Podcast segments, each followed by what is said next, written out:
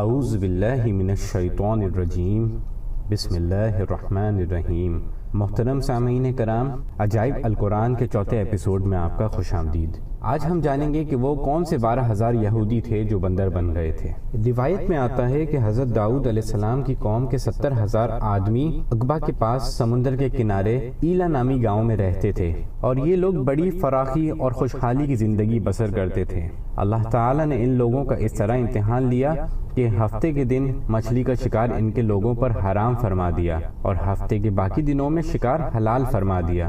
مگر اس طرح ان لوگوں کو آزمائش میں مبتلا فرما دیا کہ ہفتے کے دن بے شمار مچھلیاں آتی تھیں اور دوسرے دنوں میں مچھلیاں نہیں آتی تھیں۔ تو شیطان نے ان لوگوں کو یہ ہیلا بتا دیا کہ سمندر سے کچھ نالیاں نکال کر خشکی میں چند حوض بنا لو اور جب ہفتے کے دن ان نالیوں کے ذریعے مچھلیاں حوض میں آ جائیں تو نالیوں کا منہ بند کر دو اور اس دن شکار نہ کرو، بلکہ دوسرے دن آسانی کے ساتھ ان مچھلیوں کو پکڑ لو۔ ان لوگوں کو یہ شیطانی ہیلا بازی پسند آ گئی۔ اور ان لوگوں نے یہ نہیں سوچا کہ جب مچھلیاں نالیوں میں اور حوض میں مقید ہو جائیں گی تو یہی ان کا شکار ہو گیا اور ہفتے ہی کے دن شکار کرنا پایا گیا جو ان لوگوں کے لیے حرام تھا۔ اس موقع پر ان یہودیوں کے تین گروہ ہو گئے۔ کچھ لوگ ایسے تھے جو شکار کے اس شیطانی ہیلا سے منع کرتے رہے اور ناراض و بیزار ہو کر شکار سے باز رہے۔ اور کچھ لوگ اس کام کو دل سے برا جان کر خاموش رہے، دوسرے کو منع نہ کرتے تھے، بلکہ منع کرنے والوں سے یہ کہتے تھے کہ تم لوگ ایسی قوم کو کیوں نصیحت کرتے ہو،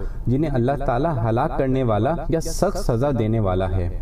اور کچھ وہ سرکش و نافرمان لوگ تھے جنہوں نے حکم خداوندی کی اعلانیہ مخالفت کی اور شیطان کی ہلا بازی کو مان کر ہفتے کے دن شکار کر لیا اور ان مچھلیوں کو کھایا اور بچا بھی لیا۔ تو جب نافرمانوں نے منع کرنے کے باوجود شکار کر لیا، تو منع کرنے والی جماعت نے کہا کہ اب ہم ان سے کوئی ملاپ نہ رکھیں گے۔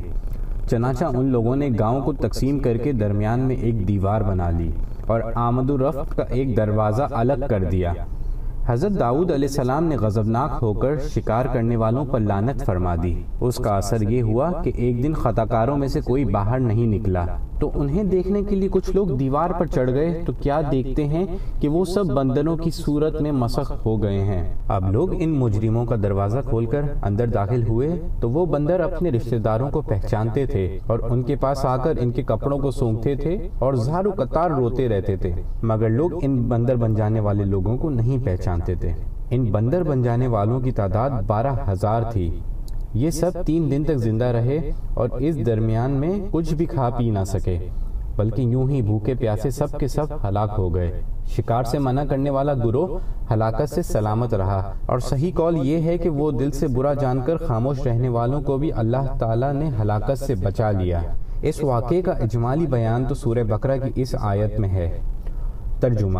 اور بے شک تم ان لوگوں کو جانتے ہو جو تم میں سے ہفتے کے بارے میں حد سے بڑھ گئے تھے۔ تو ہم نے کہہ دیا کہ تم لوگ دھتکارے ہوئے بندر ہو جاؤ۔ اس کا تفصیلی واقعہ اللہ تعالیٰ سورہ اعراف میں فرماتے ہیں۔ ترجمہ۔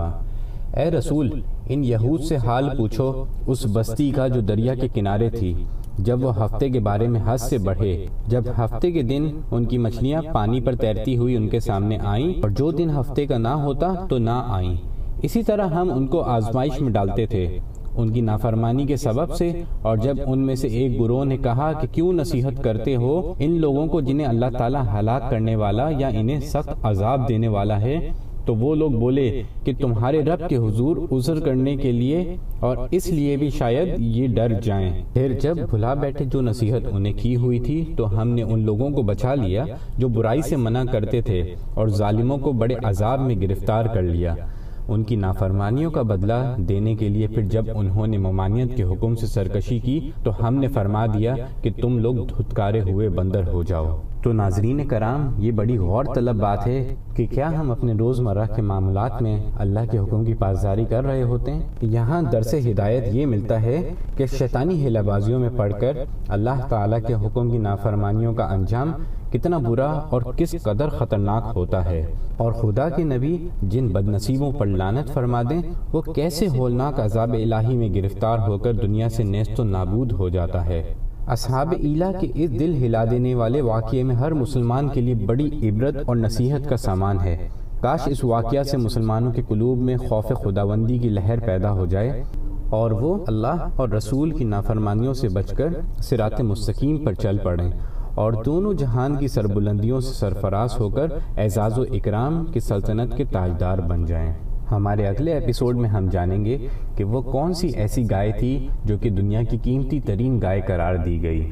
تب تک ہمیں اجازت دیجیے السلام علیکم ورحمۃ اللہ وبرکاتہ۔